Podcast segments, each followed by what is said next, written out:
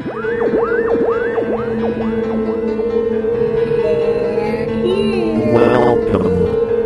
to Spooky South Coast. Look, I know the supernatural is something that isn't supposed to happen,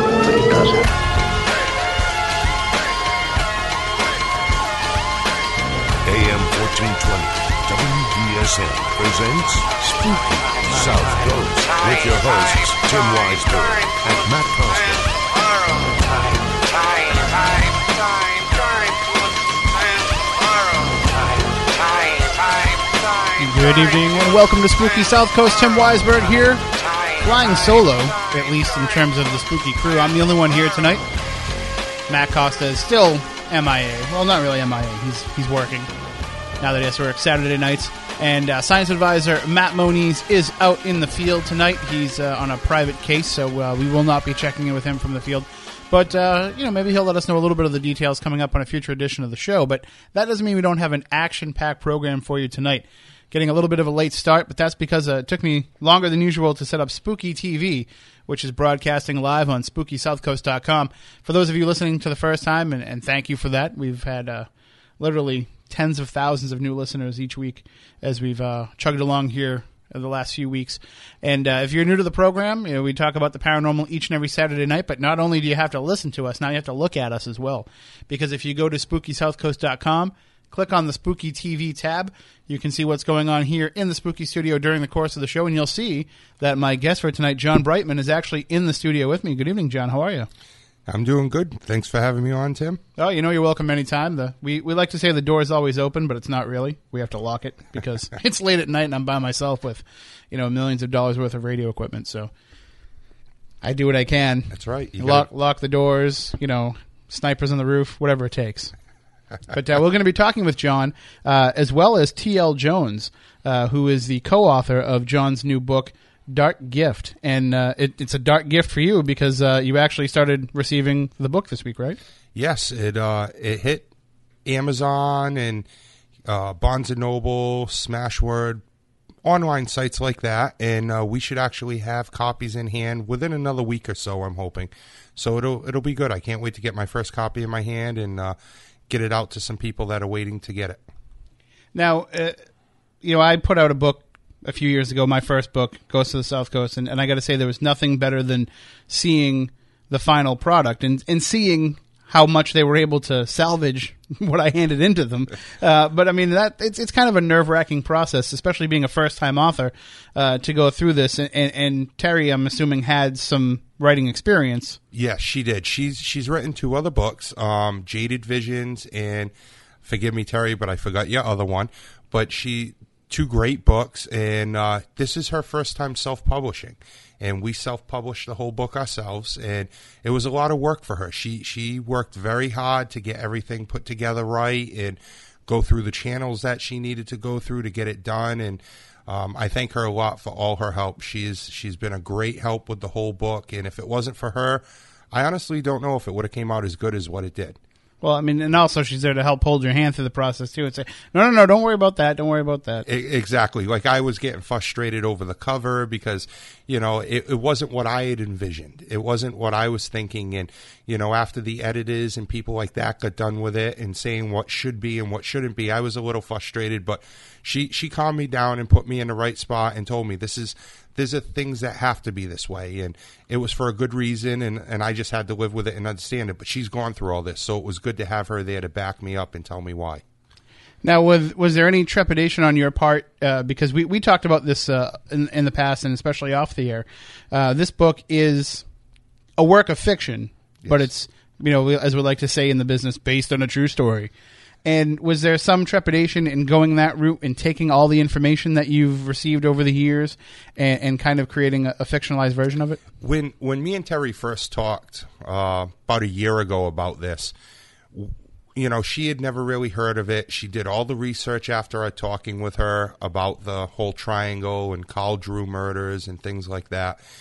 And you know, she didn't want to copy what was done already, like Chris's book Dark Woods or like Mortal Remains, the other book. So we were trying to think of a way that we could kind of make it fiction meets nonfiction type thing and then that's when I just gave her all audio files that I sent her of what I thought should be in the book names, places, things like that, locations.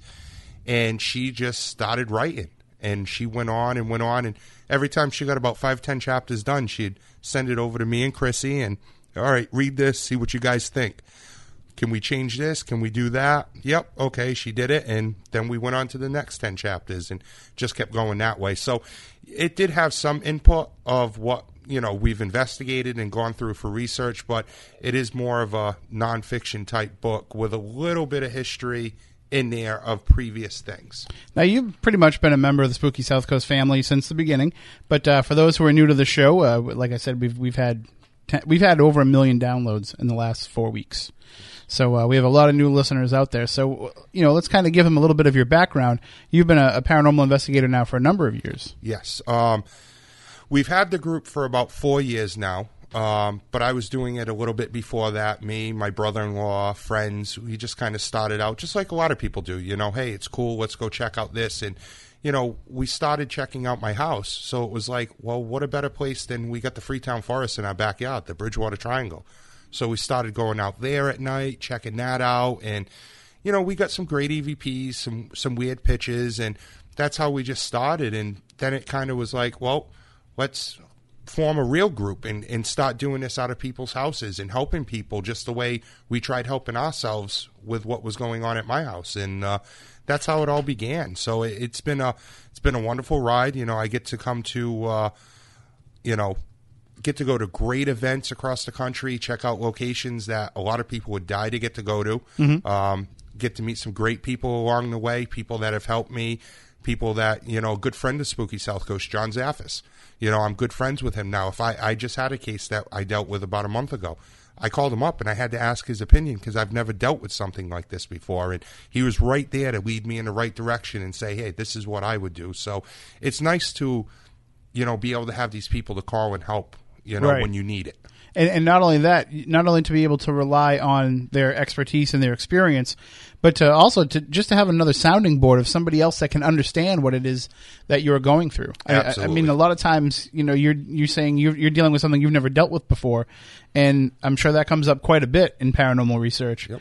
Uh, so to have at least a, another ear, somebody that you don't have to worry about explaining everything to, Yep. just to kind of get their opinion. It's true. You know, I can call them up and, and say, or uh, numerous people I've, I've been lucky and been blessed with to have around that, you know, I can call and say, hey, this went on last night. What do you make of it? Could this possibly be happen? Or could it be this, a, a medical reason? Or could this be going on? You know, and it's nice to have them to talk to, try and get a second opinion on it. What do you think? How should I handle it? And, and go from there. So it's, you know, it's it, a lot of people say, "Oh, you, you elbow rubbing just to get to meet people." No, it's it's more of you know I get to learn and pick their brain and, and understand things that I don't understand right now because I'm just like everybody else trying to find answers. Nobody in this field is an expert, so we're all just learning to try and find more answers. And and I think that is a I don't want to get too much off the topic, but that is kind of a criticism that's levied at a lot of people that uh, you know become part of the uh, the recognized names almost by osmosis. You know, you're you're there with them, trying to learn from them, and as a result, people see you and recognize you, and you become part of that um, that level as well. But what, what I think a lot of people don't realize is like you're saying, okay, I can call up John Zaffis and and and have his ear on something.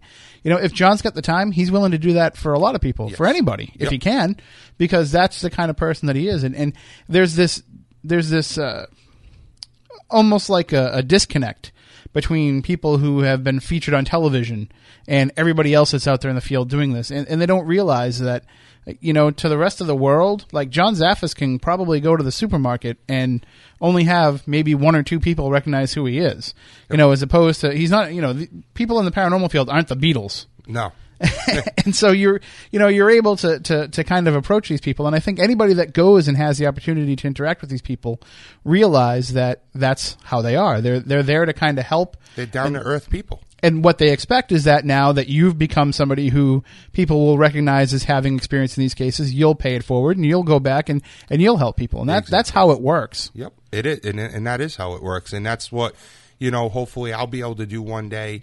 you know, when I've been around this field 20, 30 years, like John, is be able to say, hey, you know, somebody can turn to me and ask me questions, and I still won't know all the answers, but mm-hmm. at least I'll know a little bit more than I know now. and and the key is, you know, the the ego is there when you think you can handle every case on your own, and when you can't ask for help, and when you can't ask for somebody else's opinion, and be willing to listen to their experience and to their reason. Uh, and that's actually we're dealing with a case right now that I was actually going to um mention to you uh, with somebody who's dealing with something uh, that's that's quite negative, uh, and it seems to be that way.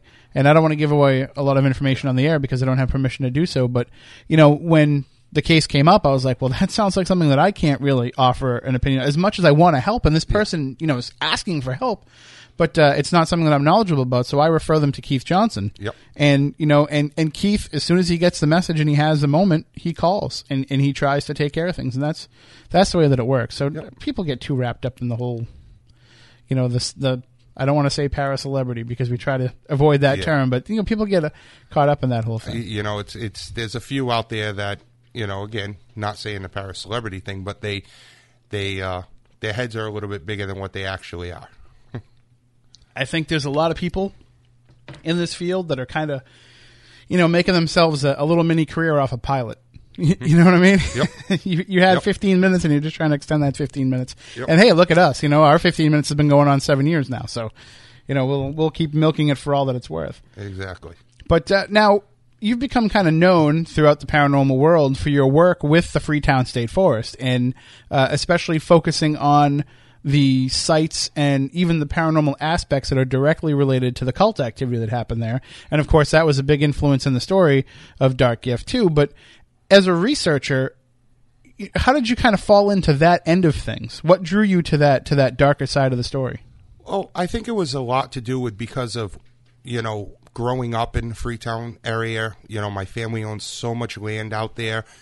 It was just now that we're investigating and growing up hearing the stories, why not let's go and check it out? Let's see what we can find out. See, you know, none of the actual bodies were actually killed in the forest, but they were laid out on the outskirts of the forest, and that's where they did their rituals. And you know, let's see if those spirits could actually go back to where they were at one time, because they say spirits can travel.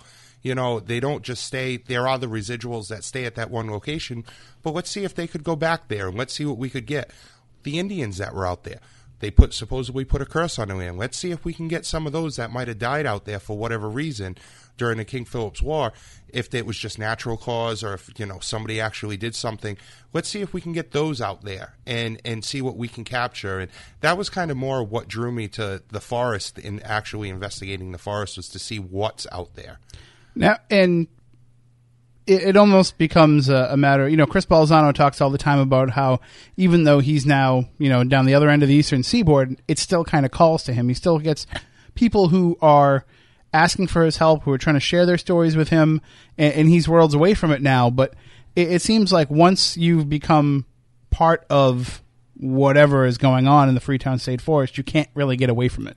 It, it's true. I I can't. Um, we went to Scarefest out in Lexington, Kentucky, about a month ago, and uh, you know I've never been out there, and there was a lot of big celebrities out there, and I was just a little peanut out there, and they they're asking me questions. You know, they they actually stuck around after my lecture, coming up to the table before the lecture, going, "You got to tell me more about this forest. How can we get out there to see it? How can we check it out?" I was amazed that some of these people knew this and knew to come talk to me, and it's like it was just it was kind of overwhelming at first because I wasn't expecting to have that. The actual room was packed to watch the lecture, and when they got done, the questions would just come in and come in and come in, and it was nice to see that people were actually interested in it.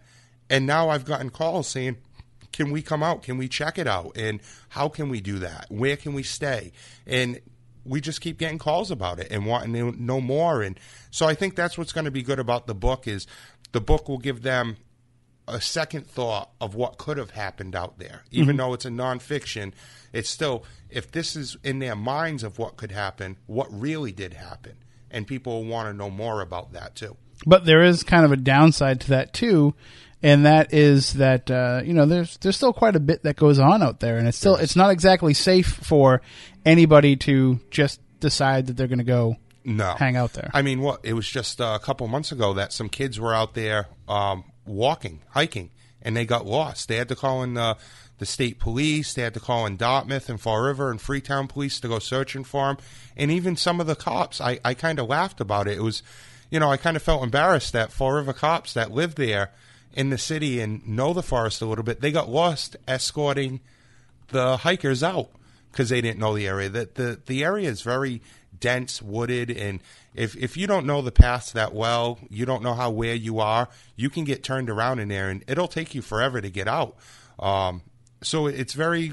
I'm very lucky that I know the area and have grown up out there to be able to maneuver around and get to certain locations that we go to. Well, and the other part of that though is uh, when you take people out there. I mean, for anybody that's listening on the radio and you've never met John, you're you're a pretty big guy. so I mean, I think you're you're uh, uh, almost as a bodyguard of sorts too when people are out there. And and it's also nice that one of my group members that's actually featured in the book, um, he is an actual police officer. Um, Mark, he he's a New Bedford police officer, but in the book he plays a Freetown police officer. When he comes out and investigates with us, he's a cop. He's able to carry. So that's kind of like a second reassurance for me that all right, I'm a big guy. If something, because you know as well as I do, that it might not be the the cult groups like Carl Drew, Right. but there are still cult groups out there, well, not that, there's the idiot kids that are out there, and and, and you don't know what they could do. I got to tell you, I don't think I've ever been to the Assonet Ledge without ever seeing a drug deal going down. or something. Yeah, no, usually definitely a drug deal. Yeah. and it's uh, it's it's not you know we're not dealing with Pablo Escobar out there. No. We're dealing with a bunch of high school kids, Yep. And uh, and and that's the issue. Is it's it's not so much the the really really bad stuff knows how to stay hidden. Yep. and it's it's kind of the the mediocre walking the line stuff that you have to be afraid of because you know they're they're the kind of people that get up in your face and be like, no, what are you doing out here? Yeah. Well, you, I mean, you know Alan Alves, who's one of the detectives that dealt with a lot of the case, and he told me one time, he says, you know, you're taking people out there, that's great. You got to know what you're looking for and be careful. And I was, and I was kind of questioned by it. I was, you know, what do you mean? And he says, well, look for these little hints. He says, I'm going to give you this list, and he gave me a list of what the the cult uses their um, holidays, kind of per se, and what days they go out and do their rituals. And he says, go to the fire tower and climb it, and just look around on one of these days and see if you see smoke or fire going from like a bonfire. Sure enough, we did, and it was down off of Copicut Road. He says, now when you find out where it is and you know where it is, go look. And he says, pull up, and when you get to the area where you think it is, you're going to see a lot of cars. Get out with your flashlight and point it towards the ground. And when you do, you're going to see like the ribbon that they would tie around trees for like marking it to be cut, but they're going to be pink ones.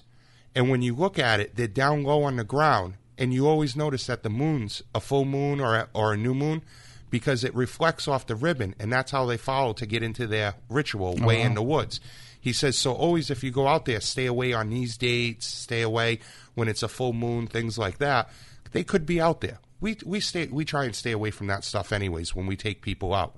But it's you never know what you could run into. and and what's what's a lot of people don't take this into account and i don't want to sound like i'm in support of uh, negative or criminal or illegal activity but some of these cults have every right to practice what it is that they believe I mean, uh, some of these these people, you know, this they, they don't mean anybody any harm, and they just kind of want to worship in their own way. I'm sure that there's a quite a bit of pagan and Wiccan ceremonies that take place out there, because you are so close to nature out there, and, and it is such a dense forest, and and you can get away from from it all uh, pretty easily. That you know sometimes some of these people have the best of intentions, and, and some of them may even have permission to be out there and, and conducting these ceremonies.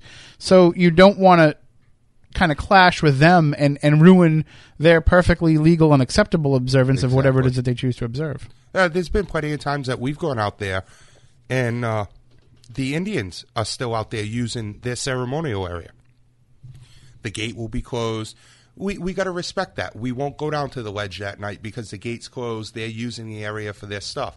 They only do it three or four times a year, so we just go a different night. Now we've come to learn when those dates are, so that way we just stay away from there, respect their time being up there. Originally, it was their land. Even though the state might own it now and allow them to use it, we still want to respect that of them and give them their time, just like you're saying. And and Craig from your group is in the chat room saying that uh, the only religious group that has permission to be out there and have these ceremonies is the Native Americans that are out there. But I'm just talking about having permission to be out there uh, because it's a state forest. Anybody Yes. can go out there and utilize it. So uh, I mean, they may Well- not necessarily have permission. They, they can't be out there starting fires and Yes. and and, Well, that's and dancing naked They- around it. They but can't be. Technically, they're not supposed to be out there after dusk. There, Right. there are signs that say from dusk till dawn, no permission is granted, um, all over the place. You know, people are still going out there. I mean, I'll be the first one to admit we can. I mean, I have a little bit of a leeway because we own land out there, so they can't technically stop us from going to our land. But um, other than that, I mean, you know, kids go out there and potty. You know as well as I do. You just got to be respectful, and that's the thing. I mean, you know, if these people are out there doing that thing, long as they're not hurting nobody, if they, if that's what they choose to do, then that's what they choose to do. I'm going to stay away from it because I don't want to be a part of it. right. So you just And you be also smart. you don't want to be the one that's responsible for, for policing the state forest either. I mean, that's not your job and it's not your concern. Uh, and and there's there's no real way to to quarter off everything. there I mean, there's there's always going to be a way that people can get in. I mean, I- They've are, tried. Are all the roads blockable? Because I know that you know it's a crapshoot if the gates are ever all closed at the Um, same time. Well, it's funny that you know they they try saying that Copicut and Bell Rock is part of the forest, but those are public roads, Right. So they can't stop you from going on those. The ones that are gated shut are the ones that you shouldn't go on at night. But a lot of them they just don't bother because the kids will break the gates, things like that, so they don't bother.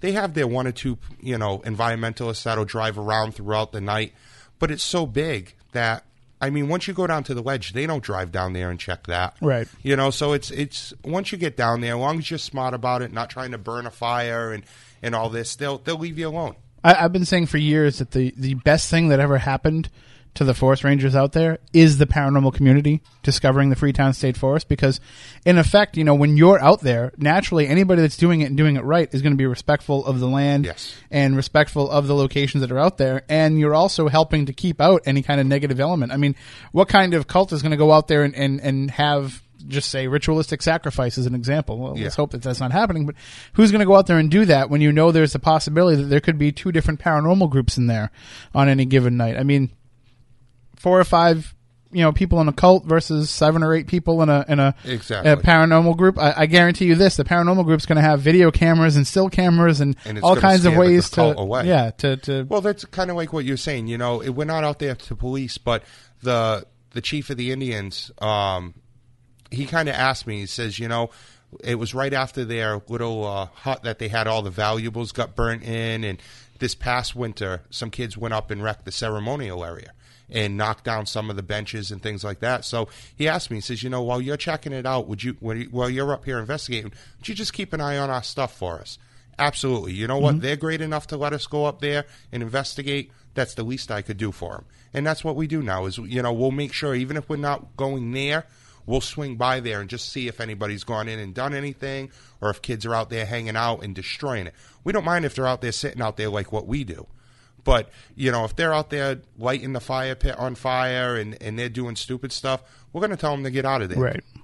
Now, for those uh, who are unfamiliar with the Freetown State Forest and, and, and what goes on in there, I mean, we're talking about a place uh, we mention on the show here all the time, the Bridgewater Triangle, which is a, a paranormal area here in, in Massachusetts that uh, basically has all kinds of phenomena take place. Everything from ghosts to UFO sightings to alien abductions, Bigfoot sightings, all kinds of mysterious creatures.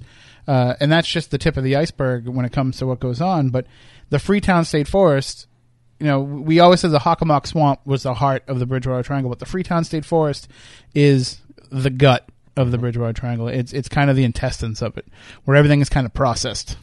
And uh, it seems like uh, any given night you could go out there and have one particular focus as what you're going to hunt for. You know, tonight we're going to go look for, uh, you know, this particular spirit or this particular legend, and then another night we're going to go out there and go UFO sightings, uh, UFOs uh, searching. And every time you go out there for these different reasons, you could come back with plenty of personal experiences, plenty of data. You could. Uh, in, in in regards to any of these, I mean, what what is probably your primary focus when you're out there?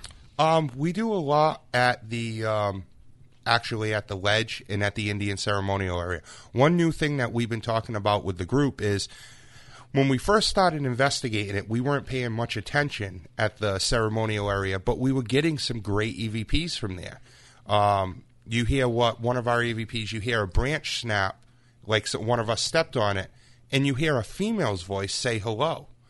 Well, at the time we had no female investigators in the group, so it was it was a pure EVP, uh, Class A EVP that we got. Um, then another time we got sound what sounds like a little kid, and again I'm probably going to butcher this, but it sounds like it's in another language saying Chocho Cinca, which we think maybe might be Wampanoag. We're not hundred percent sure, but it's like you know we- we're getting so many good things. Well, it never dawned on us those nights until later on, we never needed flashlights those nights. We were walking around because it was either a full moon or a new moon. Mm-hmm.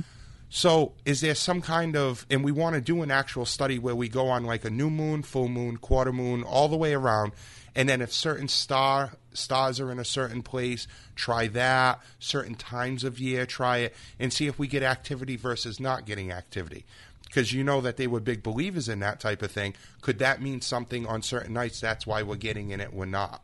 So that's something that we're going to start trying this year is is doing that and going out there three or four, five times and hit the new moons, the full moons, the quarter moons, and and, and see what we can get and see if that has anything to tie into the Indian spirits. when you're dealing with these different types of spirits, I mean, it could be everything from the natives uh, to colonial time settlers Yep.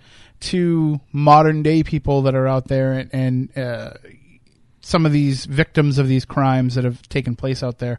It's such a, a it's almost like a such a concentration of energy anyway. Uh, there, there's definitely an energetic footprint there that's causing a lot of these things to be perceivable.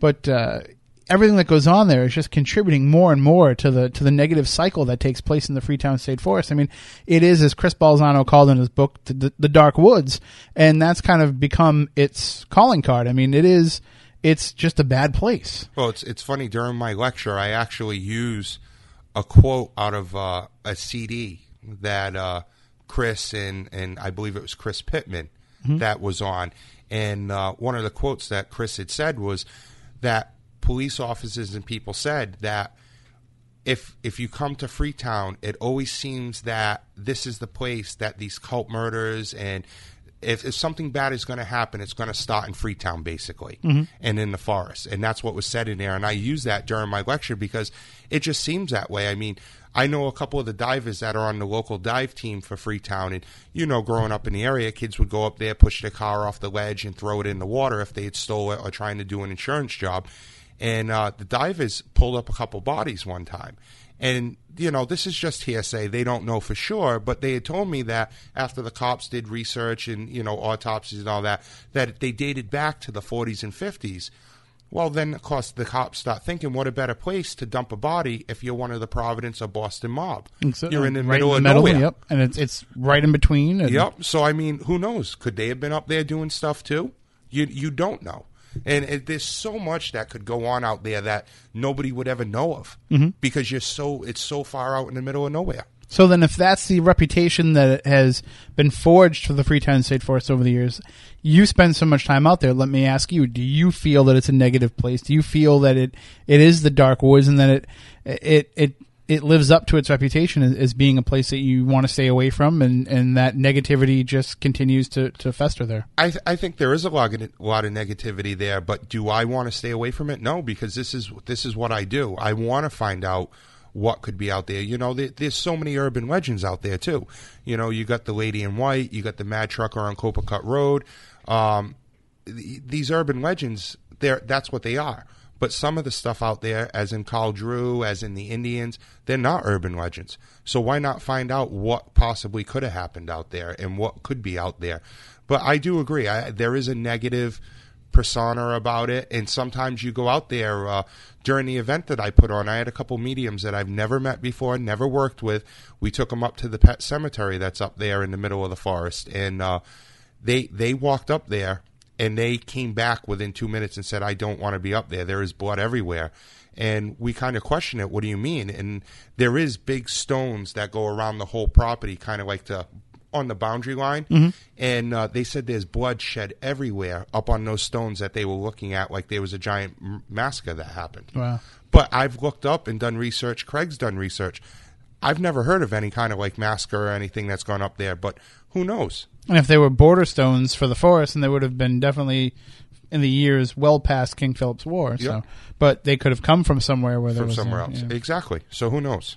Well, we are we we get about five minutes left here uh, in this hour, and coming up in the second hour, we're going to bring in T.L. Jones, the co-author of Dark Gift, and we'll get into more of some of the stuff about the Carl Drew murders. We'll get into a lot of that stuff that we you know always hint at here on the show. We don't really get in depth with, uh, and then we'll talk about the process of taking a lot of these stories and converting them into a somewhat fictional but based in reality uh, novel called Dark Gift, which is the, the new work by John Brightman and, and T.L. Jones.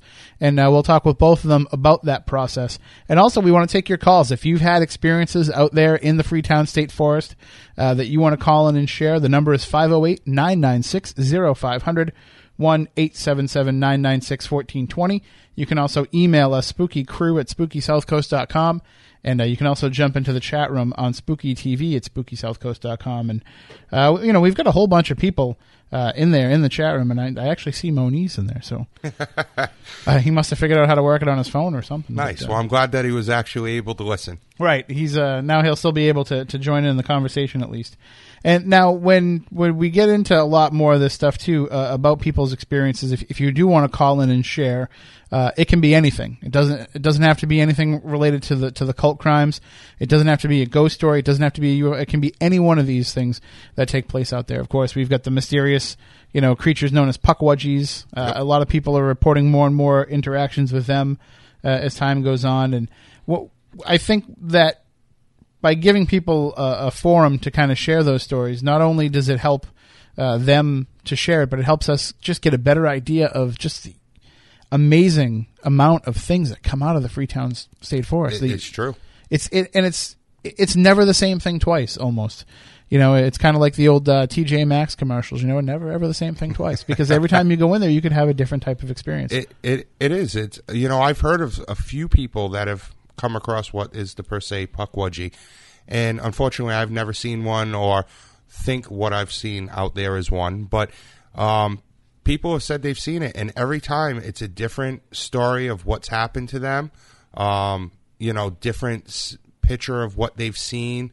Some have said it's a glowing ball that they follow down a path. Um, some have actually said they see this little creature that they follow down a path. It disappears. They they wake up almost like they were in a time lapse, and they can't find their way out.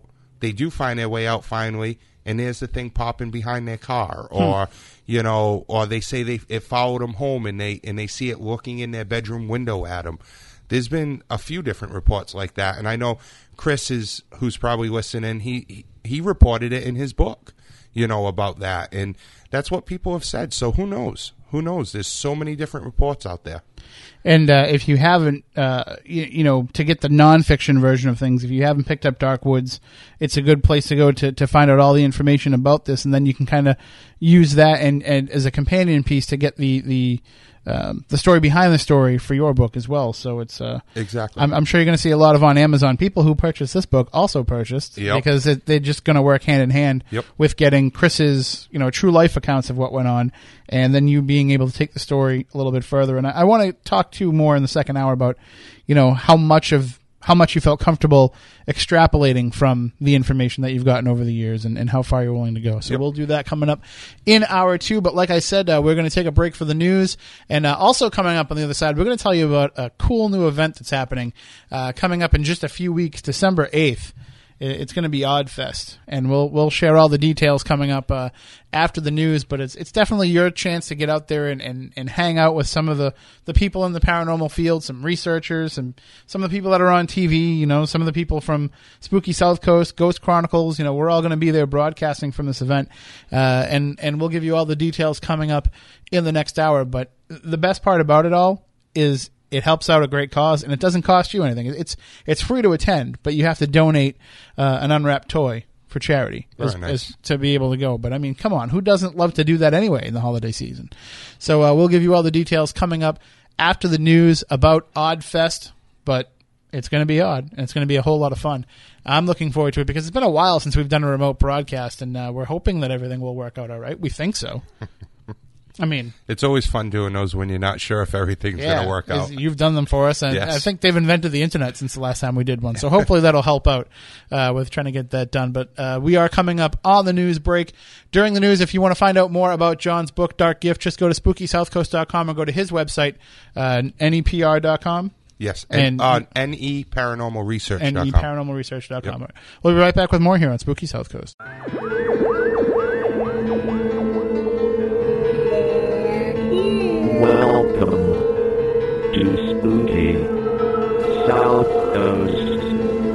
Know the supernatural is something that isn't supposed to happen, but it does happen. AM 1420 WBSM presents Spooky South Coast with your hosts Tim Weisberg and Matt Costa.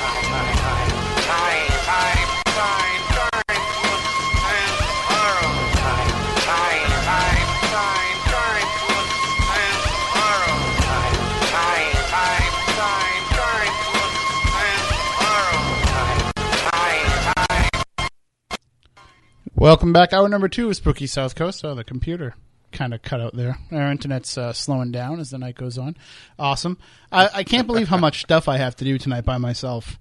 Uh, without uh, without Moniz or Costa here, and, and just myself, Tim Weisberg, manning the spooky ship here. Uh, we've got the radio broadcast, we've got the podcast, we've got the spooky TV on spookysouthcoast.com. Uh, trying to make sure that I, I can direct the video and have the multiple cameras going instead of just leaving it on one shot all the time. Trying to bring in stuff from the internet. Man, a lot goes into this program that I don't think people understand and appreciate. Uh, it, it is. It's a lot to see going on. and they don't they don't realize either that we do it all for free. So donations are welcome. Uh, Tim at SpookySouthCoast.com if you want to send them via PayPal, whatever you, whatever you want to donate to help keep the show rolling. And if we get enough, maybe we can hire somebody to come in and help out with some of this stuff because, man, it's a lot of work. I'm actually uh, in in talks with uh, trying to get uh, you know trying to trying to get I don't want to say interns because we can't really give people uh, internship credit, but you know we want to give people the opportunity to come in here and help out with with a radio show and to say that they had that ability to do so. So uh, if you want to help out, shoot us an email, spookycrew at spookysouthcoast.com, and, and we'll see what we can do. Now, uh, we had mentioned uh, previously, before we get back into the discussion about Dark Gift, the new book by T.L. Jones and John Brightman, uh, and about the cult activity and the paranormal in the Freetown State Forest, we want to let everybody know about Oddfest 2012. It's coming up on Saturday, December 8th from 7.30 p- p.m. until, no, we don't know. It's going to be taking place at Patriots Bar and Grill, 15 North Main Street in Bellingham. And uh, admission to the event is just one new unwrapped toy per person to benefit Toys for Tots. Now, it's only open to ages 21 and over because, you know, Patriots Bar and Grill is a bar and grill. So we want to make sure that you're of legal drinking age because there will be some legal drinking going on. So uh, make sure that, uh, you know, if, if leave the kids at home, get a babysitter uh, because you're going to have one heck of a night. Here's what's going to happen there's going to be a meet and greet. There's going to be a live taping of 30 odd minutes. There's going to be a Ghost Chronicles podcast with Ron Kolick recorded live. Spooky South Coast, this very program, is going to be broadcasting live 10 p.m. to midnight. Uh, musical, and those should be in air quotes, it says here. Musical guest, uh, paranormal party, and prize giveaways. Drinks and food can be purchased from the bar. And let me tell you, bring plenty of cash with you because once you make it through that first plate of wings at Patriots, you're going to want to have a second plate because they are that darn good. And uh, the pitchers will be flowing, the beer will be flowing, so make sure that you have uh, plenty of money to chip in, but also make sure that you bring plenty of gifts to donate to Toys for Tots. Uh, again, all you need to get in is just one new unwrapped toy per person, but if you want to bring a couple, that's very welcome as well because it uh, it all does go to a great cause. Again, Saturday, December 8th, 2012, 7:30 p.m. until eh, whenever we decide to let you go. I can tell you we're going to be there till at least midnight because we're going to be broadcasting live from there. Patriots Bar and Grill, 15 North Main Street, Bellingham, Massachusetts. And if you want to find out more about this, just go to 30oddminutes.com and you'll be able to find the information there for Oddfest 2012. It's going to be one heck of an odd time. So, I might just have to make an appearance at that. Yeah, it's it's it's my it's my birthday the day after. Nice. What a great night to go celebrate with everybody and absolutely, we'll sing happy birthday to you after midnight. Sweet. and uh, it's it's definitely a great time. There's a whole big room uh, to the side of the actual bar and grill, so we're going to be off on our own. Nice. So, So I've been uh, there, I've been there once. That's where uh, It, it, that's the place that Jeff and everybody goes after the show, correct? Right, yeah. Yeah. So I've been there once after going to Jeff's show. and uh, it- I I like it because it's just a very low key place. Yep. It's unassuming, and and uh, it's going to be a great great time. I mean, we've done uh, our paranormal roundtable events there Yep. uh, in the past, and you just you can't help but but uh, feel a sense of camaraderie when when all the paranormal people get together there. And there's no egos, there's no airs, nobody's giving lectures, nobody's signing autographs, nobody's selling anything. It's just going to be one big party. So Nice. make sure you take place Saturday, uh, take part Saturday, December eighth. We'll be there. At least we think so. depends depends on if somebody can be here, making sure that we get on the air, which is where those interns come in. Yes. so we'll see if uh, we can pull it all off. All right. So we are talking with John Brightman of New England Paranormal Research, uh, and again, his website is neparanormalresearch.com if you want to check it out and see some of the stuff from the past cases. I know you're also working on on your uh, equipment store too. I mean, how's that coming along? It's actually hopefully will be completely done tomorrow. Um, it's just the background um, getting it set up for wholesale because I'm going to be wholesaling to other stores that are opening. Um, so it was just getting that done, but it should be all set for tomorrow. That's paraequipment.com is the website. And uh, I think people will be amazed at some of the prices that they can get stuff for because that was one of the things that when I started, it was so expensive to get Right. equipment. I wanted to get good equipment, but keep the price down as much as I could.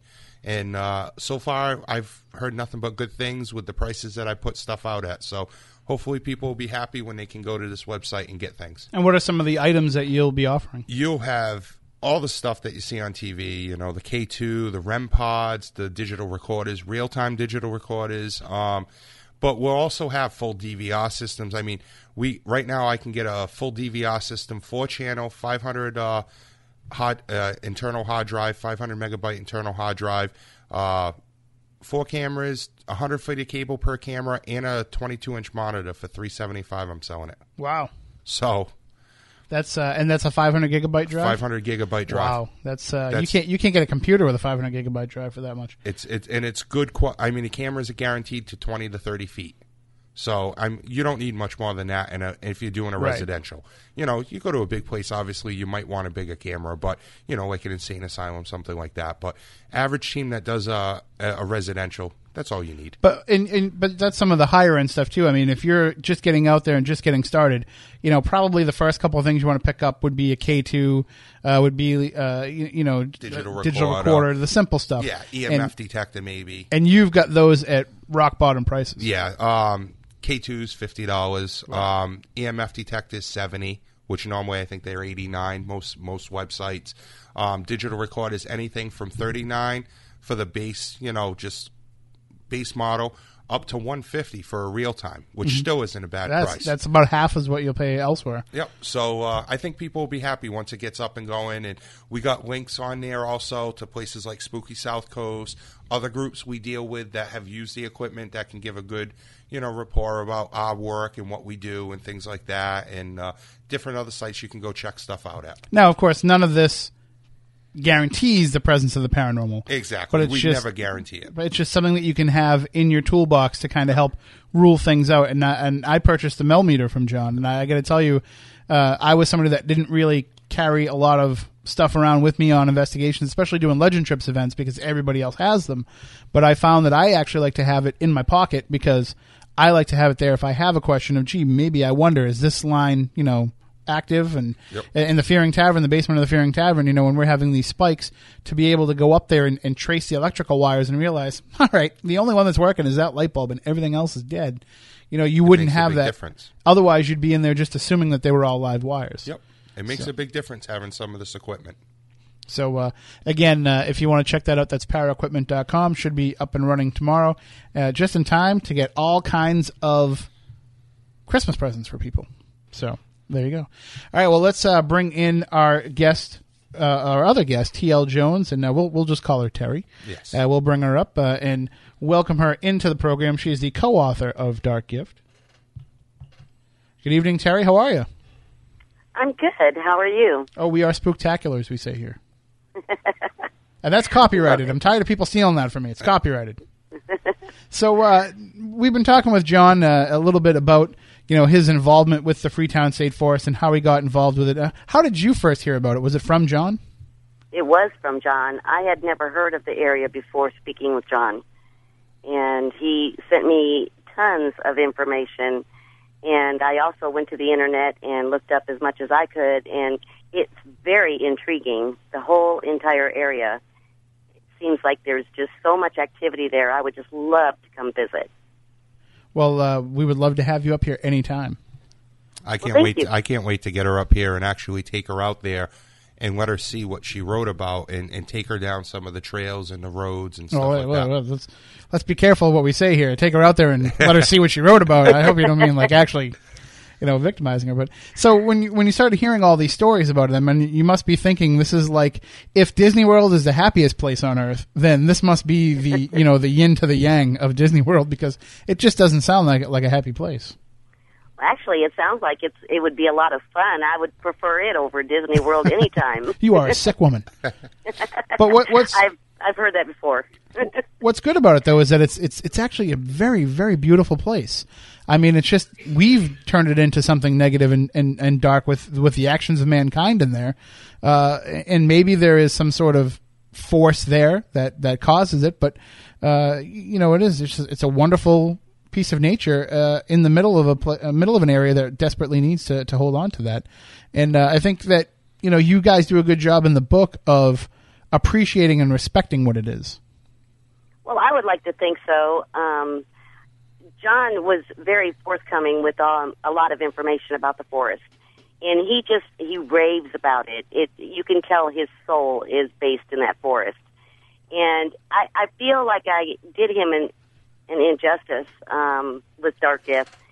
John wanted to do a fiction. I'm sorry, a nonfiction, and we we tried that, but without me uh, never being in the area and I never meeting his team, I took all the information he sent me and came up with about 50 pages. I mean, there's no way it could have been a book. So we had to do the fiction route in order to make it work. And I, I know he really would love to have a nonfiction book done someday. And once I get to the area and get to see things, I'm hoping that we can we could do that eventually.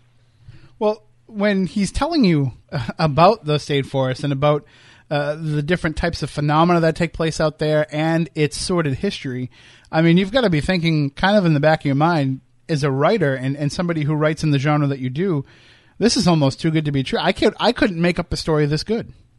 Absolutely. You, you just you have no clue, and with my imagination, you have no clue what was running through my mind. Oh, like I like I said when we were talking earlier, Terry. You know, it was the way you were sending it every five chapters, every ten chapters to us. It just it kept me and Chrissy, who was sitting back at the house, wanting to know more, and you know, we were dying to get that next five chapters, next ten chapters sent to us because the way you just kept writing about it was amazing. oh well, thank you. Chrissy was very um, encouraging. She kept me going a lot, and I know that, that sometimes you know you you would have to pick up the phone and kind of push me a little bit here and there too. But I'm very happy with the end product. I am very proud of this book, and I think that we have something to be very proud of together. Oh, I, I agree. I agree too. Now, have you worked with, with co-authors before uh, in some of your other works? No, never. So it was a new experience all the way around. you must have really believed in, in the story then to, to s- subject because I, I just recently put out my second book and it was co-written with Chris Balzano and with us, you know, we were able to to it was very organic how we wrote together, but uh, you know that's because we've basically been the same person for the last seven years working together on Spooky South Coast. Uh, but to, to bring somebody else in and to have them have their artistic vision and to have you have your artistic vision and of course John the researcher and John also wanting to be true to the actual facts of the case as well. I mean there there's a lot of potential there for there to be conflict uh, during the, the creative process. Oh, absolutely. And you know, I'm not the easiest person in the world to work with. I'm very stubborn, and when I have a thought in my mind, it it takes an act of Congress to change it. But John, on the other hand, is very easygoing, very open-minded. He listened to everything that I had to say, and he, you know, he would say, "Well, let's no, let's try it this way," and you know, so then we'd make a few changes here or there, but we work very well together. I, I really enjoyed my experience working with John. We did. I was very surprised because I was, even though, you know, I did the research part of it, I gave her the pictures to go by, I gave her the background, the layout of it, you know, told her all the history of what is the true part of it to let her mind run to make the story. Um, you know, I was very surprised that even with just telling her that, the story came out the way it did. And I was a little worried because, you know, she's down there in Texas, has never seen the area. I'm sending her photos of the ledge from down the bottom, up the top, showing the view, showing what it looks like looking down. And she's writing this book based on that, you know, and I'll get text at like midnight. So when you set up a DVR system there, do you run cameras up the top? Do you run them down the bottom? Well, how do you power your DVR out there? You know, these are all things that she was asking me. Could be midnight, could be six in the morning, could be ten in the morning, Mm-hmm. and, I'm getting texts while I'm sitting at work, and I'm like, okay, this is how I did this. Okay, great. Two hours later, how did you do this? Oh, this is how I did that. Great, and that's how we just worked it out that way. Well, uh, was there any part of of the true story that John came to you with that you said to him, you know, this actually sounds almost too good to be true. Like if we put this in the story, people might have a hard time suspending belief for the story, even though it's a true thing that actually happened. Was there anything that that didn't make it into the book, or anything that you didn't feel comfortable dramatizing uh, for the story? Um, there's a lot of things, unfortunately, that didn't make it into the book because it wouldn't fit into the storyline itself. But I I took the urban legends that John sent to me, and I you know tried to throw those throughout, you know, here and there in the book. And I'm I'm trying to remember if I touched on the Carl Drew murders at all.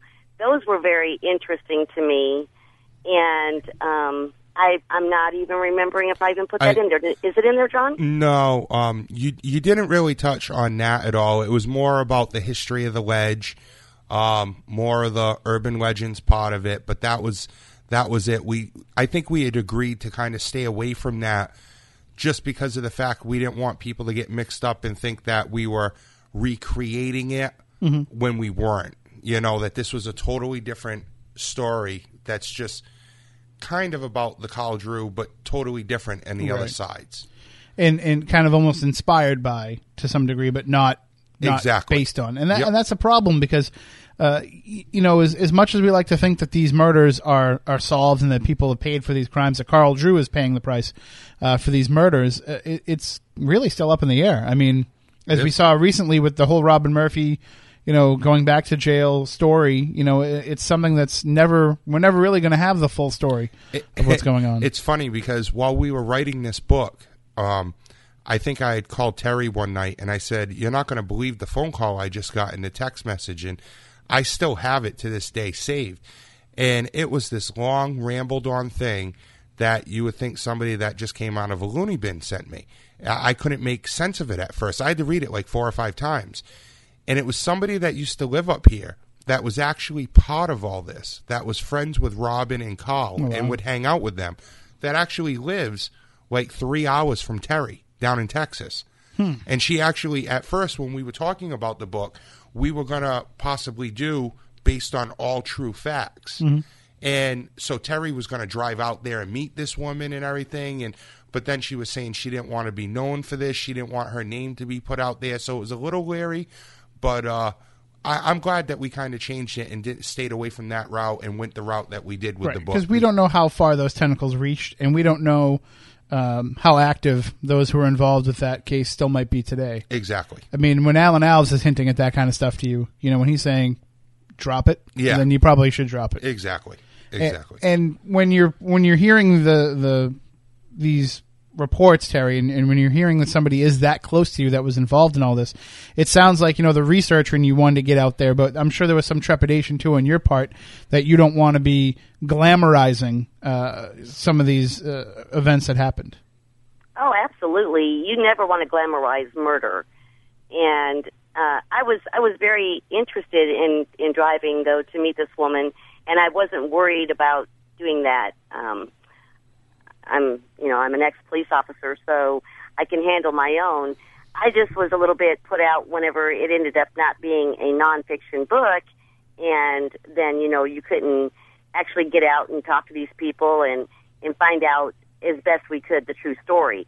Well, uh, you're right. I would never want to glamorize that. But as a, as a former police officer, then you know that the, the danger isn't in uh, your own personal protection, but the danger is in uh, giving this person who was involved in this stuff a platform and giving them the attention for it, because you never know what could be the end result of that. I mean, it could be a matter of you're helping somebody go through a cathartic, you know, getting it off their chest and and and, making their amends with it, but at the same time, you could also be something could still be twisted up in their mind, and, and you could be flipping that switch that makes them want that notoriety for themselves again.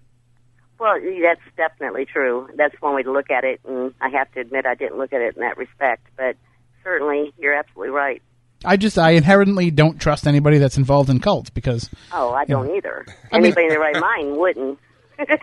and especially anybody that was involved in in this cult because it's always reeked of to me that we've been given uh, the public scapegoats for something that was much much bigger. I just can't buy as much as the stories that I've heard about Robin Murphy uh, about her being this almost bewitching person. Uh, but as much as, as there's that aspect of it, I, I just don't buy that this group of people who did what they did and, and lived the lifestyle that they did and, and had the intelligence and the organization level that they did uh, could really pull all this stuff off. I think that there had to have been a larger guiding hand, and that larger guiding hand is still out there. Well, it, you know, in in talking with Alan and other people that I have, you know, Alan's told me some stuff, and I'm sure you that you know we can't say here because he's asked to keep it private, but he believes that there was an actual TV personality that was involved in a very big ring that dealt with Carl himself, and kind of was more of the above and beyond with higher officials from different towns. And, you know, I, I think there couldn't be that higher person than Sure. Carl. And Carl was, you know, a lot of people said it the right way. And even in Chris's book and other people in, in other books, Carl was kind of the fall guy.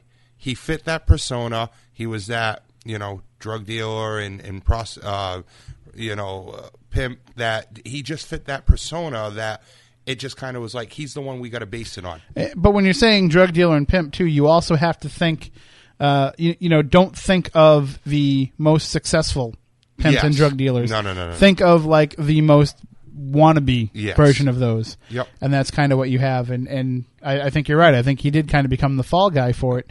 Uh, and he maintains to this day that he, he was the fall guy for, for Robin Murphy's mastermind uh, to the whole thing. And I think it's even more than Robin Murphy. I, I, I truly believe that, you know, we're talking to some of these people, even some of the detectives from the Fall River Police Department that dealt with it, even they believe that there's that higher up above and Robin that were orchestrating the whole thing. And there could be something to that. You know, I got to tell you too. When I when I received uh, a, a copy of the book from John, I was reading through it.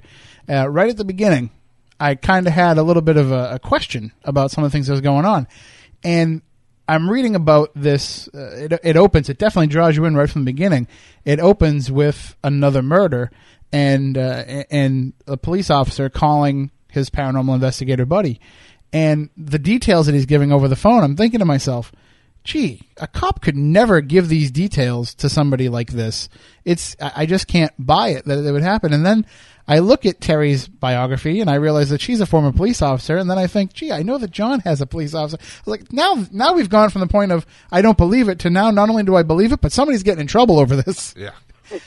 but it, it does definitely seem like uh, when when you're dealing with this, um, these things do happen, and and they have such a reach that you, uh, there the more different aspects of it that you can get involved to have a paranormal research group that is involved in it to have you know the police presence in it i mean you're you're basically covering this story from all angles Yes.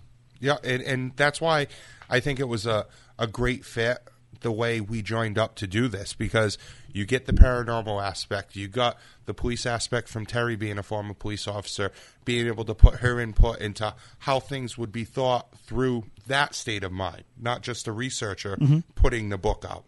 Um, with with that, you know, you're able to, like you said in the beginning, where the cop Mark calls me up and we're talking about it. This is what I found. That you know, I might not have thought to do that if I did this all on my own with nobody else's help. Right. Why would I have put that in there? I wasn't thinking from that side. So it, I think it was a great fit having both of us work together on this. I mean, Terry, was there any any uh, you, you've written, of course, in, in the genre before, but is is there any trepidation on your part of giving away tricks of the trade uh, of the police, or or are you trying to be as open and honest in, in the creation of these characters as you can be, in, in showing I- the different aspects of, of their work? I'm being very honest um, in the police as- aspect in my books. I want people to understand that police officers are human beings. We are no different than anybody else, and we get a bad rap a lot of times.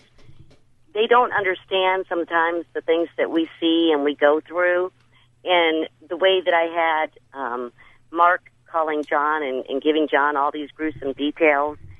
Mark wasn't about to go home and, and give these gruesome details to his wife but he had this really good friend of his that he knew he could trust, which, you know, we all have these good friends that we know we can trust, and we tell them probably more things than we should. But it does happen. and That is very true to life.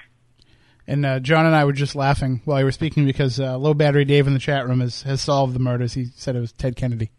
I saw that. so, but uh, I, I think the the real key to the whole thing uh, when you're trying to present this as a as a fictionalized version and a fictionalized account is you have to have you know you have to have that protagonist that people can understand and, and relate to and you do a great job in creating you know john as the character uh, of being able to to kind of wander through this and to take the audience through this and and take them on this journey and john i got to ask you i mean what does it feel like to to be a fictional character now it, it's it's amazing. You know, I I it, I came up with this idea. I don't know, maybe a year ago, year and a half ago, and I kept telling my girlfriend and and friends, my family, you know, I want to write a book about the Freetown Forest. They're like, you're nuts. You know, they they it, it never happened. It'll never happen. And then that's when I got to meet Terry, and I, I started telling her about it, and it just it finally seemed like it was going to take off, but I didn't know if I was actually going to be the fictional character in it, or I was just going to,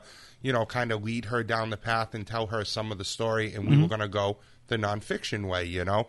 Um, so it was kind of nice, and and it was kind of, you know, a shock too to when I finally got to read it and see, you know, my my character in there and how this was done, that was done, and as you go farther on in the book, you know, you'll get to see that you know, we explain some of the technical aspect from investigating and different pieces of equipment we use when we set up, things like that too. So it, it was good to see that it was both aspects of it.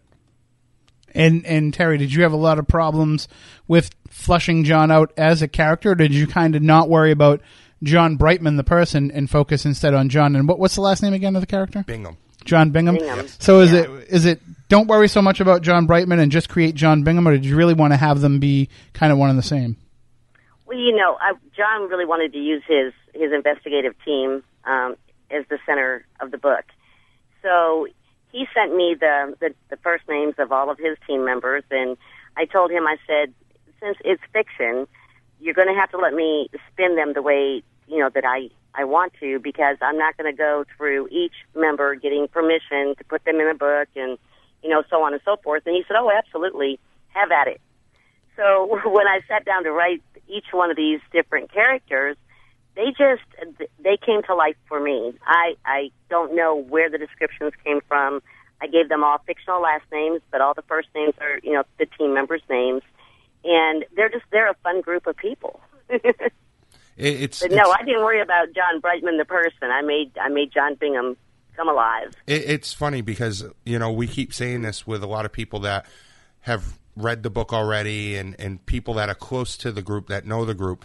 Uh, when you actually start reading about the characters and as she describes them, it would, it was almost like she was here with us. Because with the exception of one, and it's not that it's a bad thing, but you would think that she had saw a picture of the char- of of the group, uh, that she knew who the group was and has worked with them, because she nailed every one of us perfect. I mean, right down to the aspect of how they act, their looks, things like that, um, or what the role would play. Like, for instance, one of them in the group, Matt. You know, he is kind of a muscular guy, and you know, because he he was in the army, so he's kind of that strong, kind of carries himself very prominent, and you know, same thing with Kaylee. She is a little short young girl with with wavy brown, like chocolate hair, like she describes her, but yet you see these people for real in real life, and it's like what they are, and she's never met them. it, it's it's uncanny how she nailed that so perfect. Well, if you ever need, you know, the the sexy, silky voiced paranormal talk show host, you know, uh, I'm sure that whatever you description you came up with would, would be pretty accurate to me. You know, as long as he was a you know a, a, a studly guy and you know wealthy and. but uh, that's that's the thing about this book and, and about taking this leap in in the facts of the Freetown State Forest and, and putting them into a fictional story like this. I don't mean this to be any offense to you, John, Yep. but many paranormal investigators out there feel like their story would make a great book. Oh, and they feel like they have a book in them to tell. And I don't, I'm not saying that in, Yeah, in a no, negative way, but I'm just saying everybody feels that way. And everybody in life feels like they have a story to tell and that they have. But a lot of times, if we just told our stories the way that they are, you know, it wouldn't have that broad based appeal.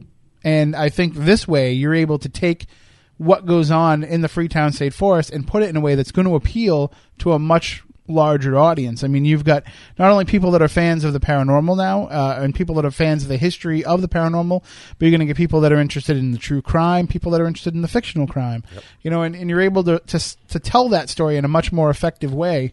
Uh, and, and to a much broader audience. You, you are, and, and that was the the good thing that, and I'm glad she talked us out of that because, you know, we started thinking about it at first, and again, you know, we keep saying it, but there was Dark Woods written, there was Mortal Remains written, and that was the biggest thing that she had said. You know, I've I've obviously read Dark Woods, I've not read Mortal Mortal Remains yet, um, but that was the biggest thing. And she's like, I don't want to read either one of those.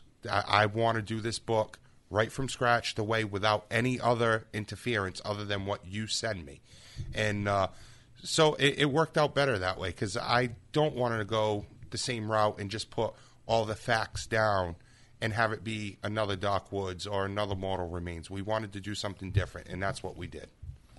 and and I, I my hat is off to you, uh, Terry, for being able to do that because uh, it, the people who are involved in the paranormal become so guarded about their research and become so adamant about having everything that they do portrayed in the most accurate light possible.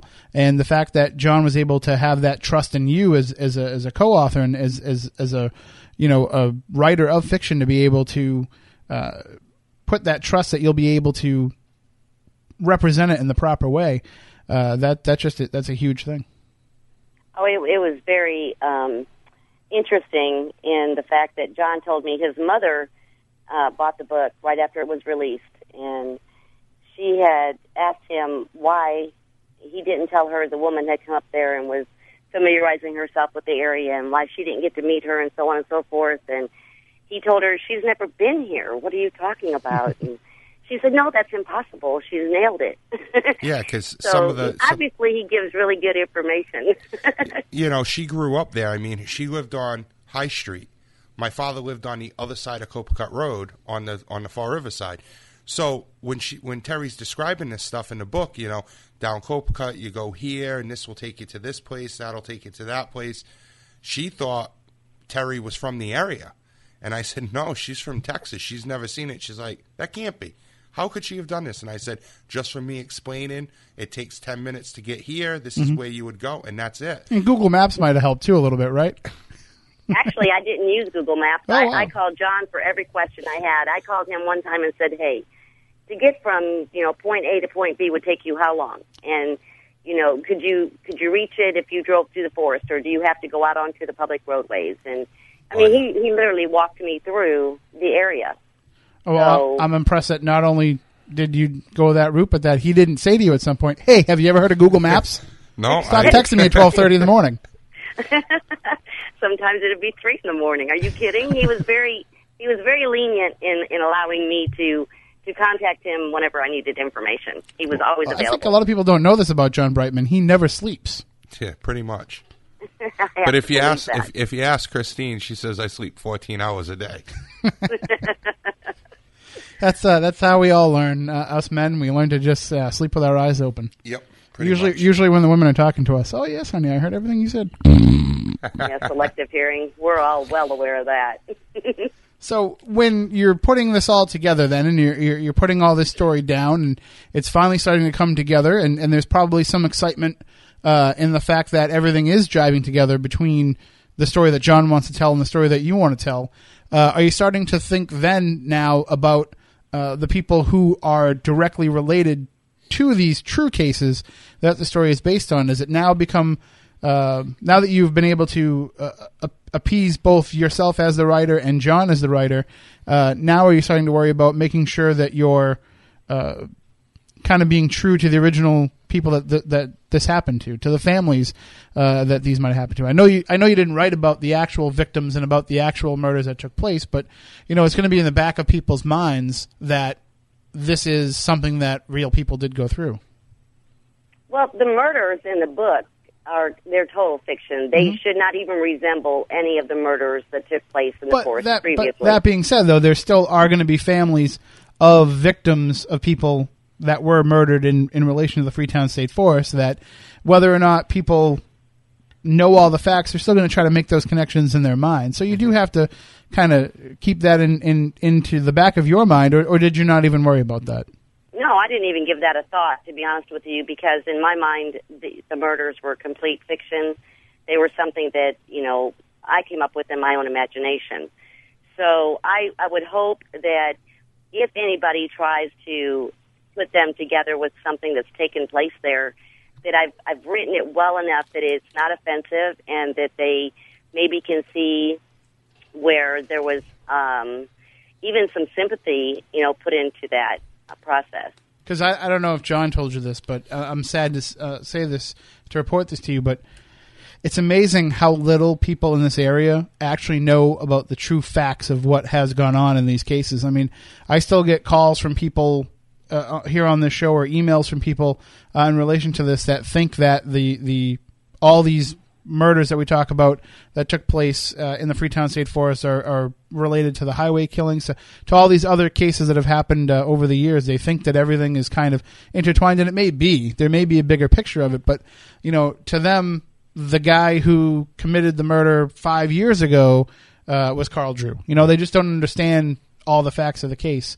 Yep. So uh, I'm just afraid of those people who don't make an informed read of it, which is why I suggest reading Dark Woods yep. as kind of the companion piece to it and getting the information. I thought it was interesting that John said too, Terry, that you didn't want to read Dark Woods or Mortal Remains. You didn't want to go into this with any kind of preconceived notions. Exactly, and I didn't want anybody to come back and say, "Oh, she took that out of my book." You mm-hmm. know, um, she got that idea from me. So I had told John when he had brought both those books to my attention that I wasn't reading anything until this book was complete and finished. Well, when you write and, crime fiction, doesn't that happen anyway? I mean, how many different ways can somebody be murdered?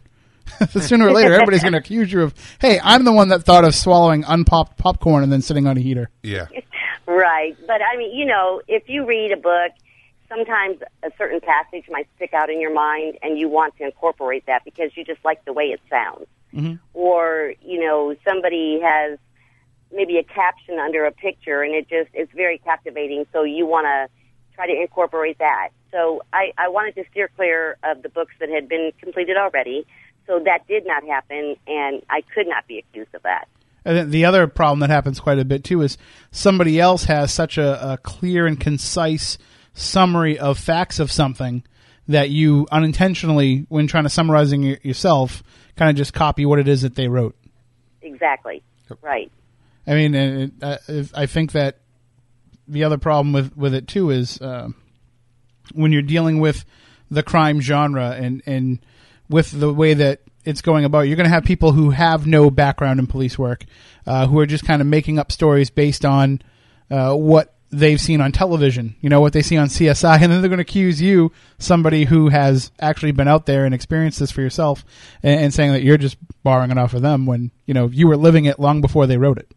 Oh, trust me, true true police work is nothing like CSI.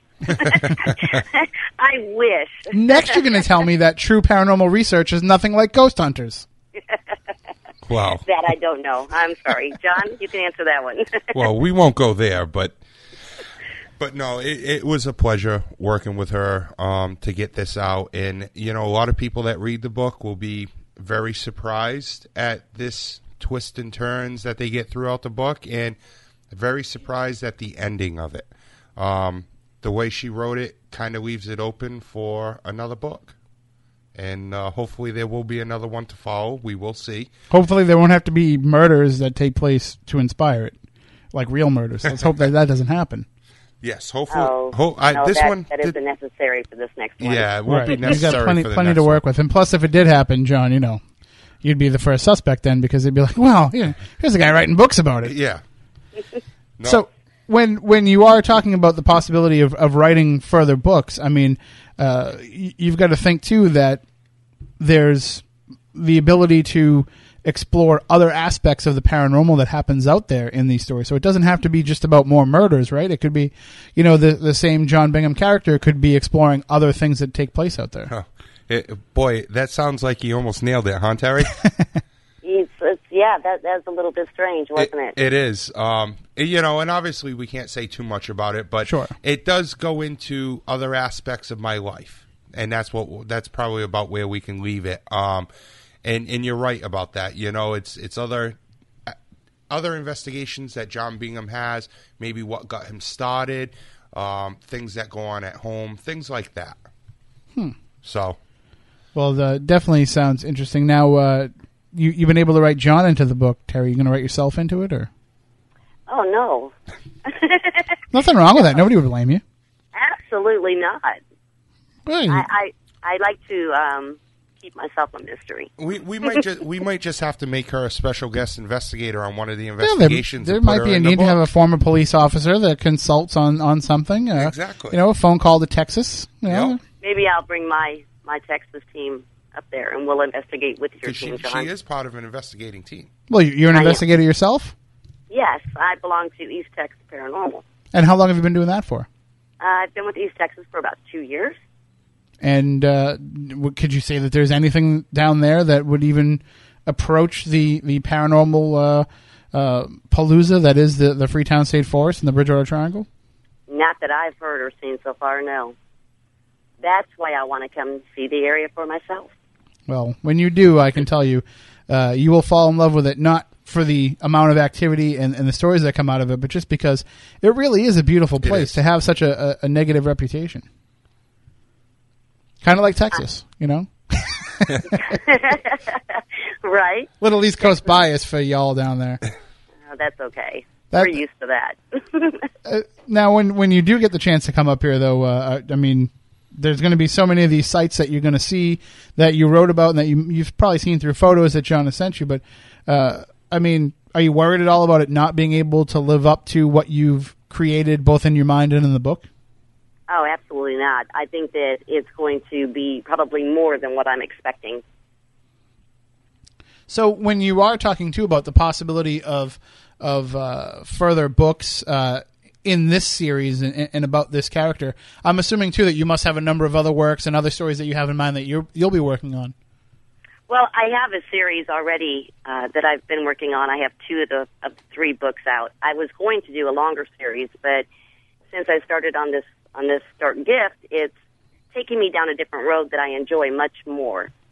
So I'm going to I, I don't want to say hurriedly finish the third book, but I want to get the third book finished and be done with that series because I'm enjoying this other type of writing so much more. And Make sense? No, no, absolutely. I mean, and when you when you have a story that pops up like this, and, and you have the ability to explore such a place as the Freetown State Forest, I mean, I can't imagine that it happens that often, both as a paranormal investigator, both as a former police officer, and as a writer. I mean, it's just it's rich in all three of those areas for you uh, to continue to explore. Absolutely, and I have every intention of doing so. Oh, you got you know um, Big Jim Jones from uh, Prism down in Maryland, correct him? Yep. He came up to Lizzie Borden's about two years ago, and uh, when he came up here, he had never been to the forest, and he's a police officer, and uh, he was blown away when he heard the history of Carl Drew, heard all the history of the place, and when I took him out that weekend to check it out, he was like, "This is an absolute dream as an investigator and a cop to be able to check out some of these locations Right. that have such history behind it." And I think Terry's going to feel the same way when she gets here. Well, Without a doubt. it, it's it may be a dream to come up after the fact, but it's probably a nightmare for people like Alan Alves and, and those who went through it. And it is. and and if only they had somebody like like uh, Big Jim or, or like Terry who could have been somebody that they leaned on at the time, and that's what's uh, what's amazing about the, the characters that you've created is at least you know they have that ear and they have that person to lean on Yep. when the people who actually went through these cases at the time could only really scratch their heads and and and Talk- what it did to their lives. talking with Alan, there's there's things that he doesn't even remember, or it's that he doesn't want to remember, Right. Because of how horrific it was. Um, so, like for the for instance, the underground cave, he couldn't remember where it was. He kept telling me, trying to tell me, trying to tell me. Finally, mutual friends of ours found it, and uh, you know, it's just it's it's too bad that that it put and weighed that much on him. Right. It and it is. It's a matter of how much of it is that he uh, can't remember it, and how much of it is that he taught himself not to remember Yep. it.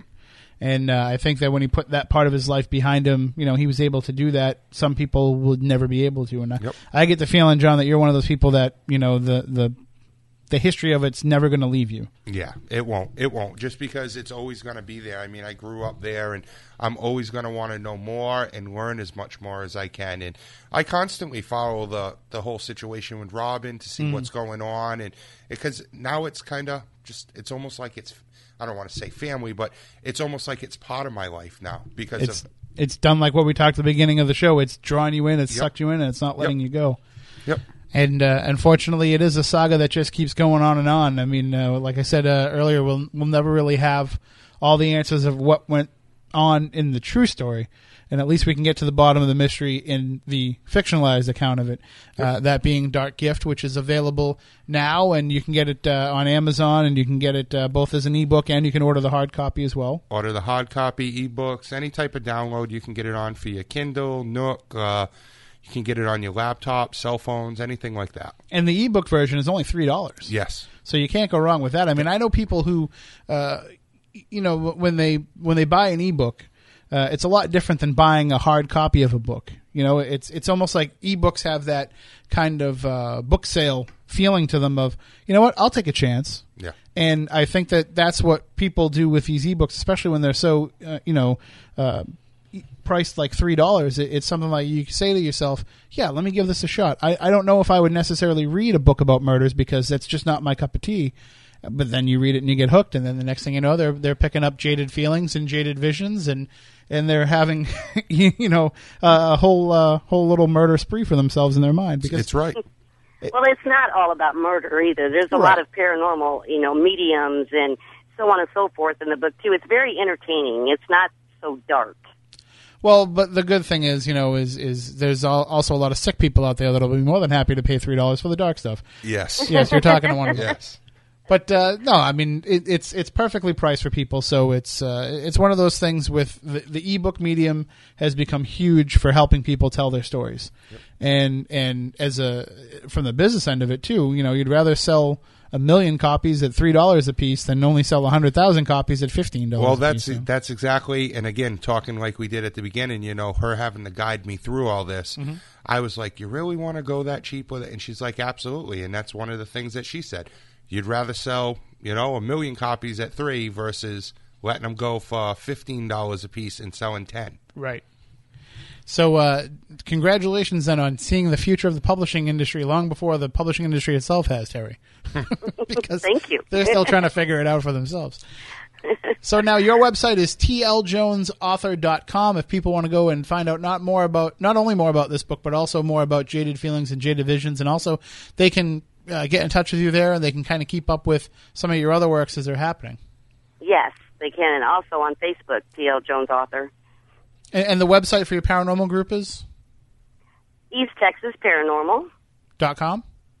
Oh, you asked me that to the website. I'm sorry. Well, they can they can of just go to they can go to tljonesauthor.com and click contact me and send you an email and you can get back to them on it. There you go. And uh, and of course John's website is neparanormalresearch.com and uh, and paraequipment.com will be launching uh, tomorrow. And I know, uh, I know Craig's in the chat room, so he'll uh, he'll probably put up the uh, other one. We have a haunted histories page, uh, NEPR haunted history at Weebly.com, I believe is what it is. All right, so and you can get all into all that from neparanormalresearch.com. So uh, definitely check out those sites. We are about out of time for this week's show, but we will be back next week uh, when we'll be talking more about the paranormal uh, right after ten of o'clock. We say like we like say ten fifteen Eastern because it takes a while to set all this stuff up. Uh, but remember, you can always uh, access all the podcasts and all the video archives on our website and on YouTube and iTunes and everywhere you can find the feed. Uh, also, the Spooky Alternative feed is up. It's been approved by iTunes. Uh, it's still not showing up when you browse. So if you search for Spooky Alternative Christopher Balzano you will definitely find the feed for Spooky Alternative if you want to sign up for it and catch some of the other programming that we are now offering on a weekly basis. Uh, there's all, you know, that's where you'll find Spooky Crossroads, the podcast feed of that, as well as uh, some brand new content as well. If you love Spooky South Coast, if you love what we do here and we love doing it for you, this is your chance to kind of get a little bit more inside and get a little bit of a different bend on things. Uh, so definitely check out Spooky Alternative. It's run by our main man, Chris Balzano. He's the one who's putting it all together. And if you want to put a show on Spooky Alternative, then uh, all you have to do is email us spookycrew at spookysouthcoast.com and we will help you make that happen. So as I said, we will be back next week. Hopefully, Moniz will be back next week because it's a lot of trouble, man. It's a lot to set up. Directing, directing the cameras and changing the shots and running the internet, and running the computer. But we got through it. Now the question is, once I shut everything down, you know, are we still going to have it? Yeah. are we going to be able to upload it all? And plus, it's all packing it up yourself. Yeah, that's true too. I mean, I, there's times that I'm carrying out four or five bags out here by myself. So luckily, I'll be making John help me tonight. So uh, until next week, uh, and again, spooky alternatives. Stay tuned to it all week long. Uh, Spirit Connections Tuesdays at 7 p.m. on Spooky TV. Spooky Crossroads Wednesdays at 9 p.m. on Spooky TV. You you can't go wrong. I mean, we keep you entertained all week long. But uh, if you're not into that and you want to just wait, then until next week, for Matt Moniz, for Matt Costa, for Chris Balzano, I'm Tim Weisberg, and we want you all to stay spooktacular.